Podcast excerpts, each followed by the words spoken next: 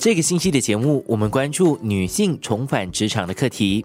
为支持有意重返职场的女性顺利入职，劳动力发展局今年六月正式推出助她入职计划。通过实体职业展和新设立的 Her Career 网站，为求职者提供一站式协助。生活加热点。今天的受访者，劳发局高级职业导师卓有雅就说到：“懂得何时以及到哪里寻求帮助很重要。”我也问他，对于重返职场的女性，停工越久就越难找到工作，一定是这样子的吗？最重要就是我们一定要先接受人家的帮忙。要去寻求帮助。如果你一个人在那边在忙的话，有些时候你自己忙了几个星期、几个月，还是看不到效果的话，我觉得是时候了，是时候寻求帮助。因为只有这样，你才能够更接近职场，你才能够通过一些专业人士更了解其实职场是怎么样，还是怎么样能够提升自己，在发掘自己能够从怎么样的方法进入职场。我觉得这些都是很重要的。生活加热点，来看看我协助的个案里头哦。我并不觉得说你停了十年的时间，你要回返职场就更难。反正我觉得说最重要是什么？是你个人的心态很重要。因为当你面对你未来的老板的时候，在面试的时候，你一定要能够好好的啊，让他们了解你的强项在哪里，你的优势在哪里。最重要就是你要确保你的履历表哦个性化，并且呢，你一定要能够很好的说明自己对市场的价值是怎么样。这很重要，因为如果你不能够把这些东西很确切的跟你的未来老板分享的话呢，你并没能够帮自己加分哦。女性朋友，在你做这些筹备工作的时候呢，你是在增加自己受聘的机会嘛，对吗？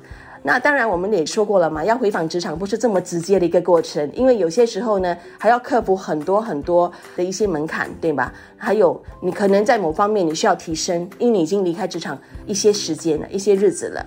当然，保持乐观的心态，拥有长远的计划，对重返职场的女性呢，都有着正面的作用。我们聊到了有些求职者会过于急躁，我就好奇，对于重新求职的女性，急与不急该怎么拿捏？女性朋友需要了解自己的优点、优势在哪里。可能现阶段，如果真的要养家糊口的话，你可以去做一些兼职的工作，多了解一下现在的职场。如果找不到全职的话，不要排斥兼职，还是说可能一些六个月的那些 contract 的那种工作，我觉得这些都是我们可以考虑的。因为了解说有些朋友需要养家糊口，需要照顾老人家，需要照顾家人，还有家里的小朋友们。不要因为找不到而灰心，而在那边慌。我是觉得说，你是可以通过不同工作的方式去接触现在的职场，多了解，不要做冲动的决定。打比方，我有一些来找我们咨询的一些朋友，他们呢可能很慌的做了一些决定，那在一年里面呢换了三四份工作，对于他的履历表来说，那肯定不是太好，对吧？我们的老板看到我们的履历表，会觉得，哎，这位申请者为什么他在一年内呢就换了这么多份工作？因为这样的话，印象可能不是太好。重返职场是一条艰辛孤独的路。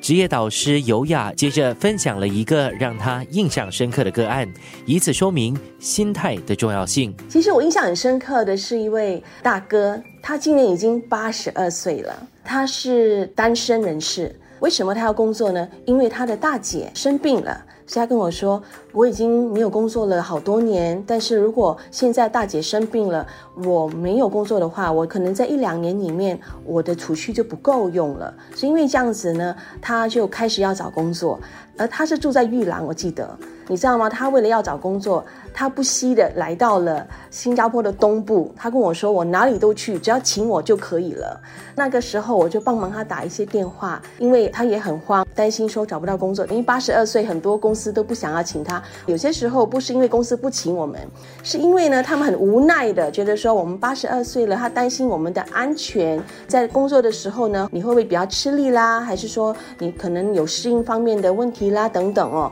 所以因为这样子的。他也理解，他也不怪人家。他说没关系，我们就继续找生活加热点。他很努力，他跟我一起大概找了将近三个礼拜，最后找到一个很好很好的老板。因为呢，老板说好啊，你就下来吧。但是你从玉郎来这里很远哦。他说没关系，只要你肯见见我就可以了。看到这个大哥，我就让我觉得说，哎，其实做人哦，有些时候要很清楚自己需要什么。如果当下你需要赚钱的话，不要说因为。住在玉廊，就不要去东部。对他来说，他讲没关系，我早点起身，我就可以工作啦，是没有关系，这点让我自己来安排。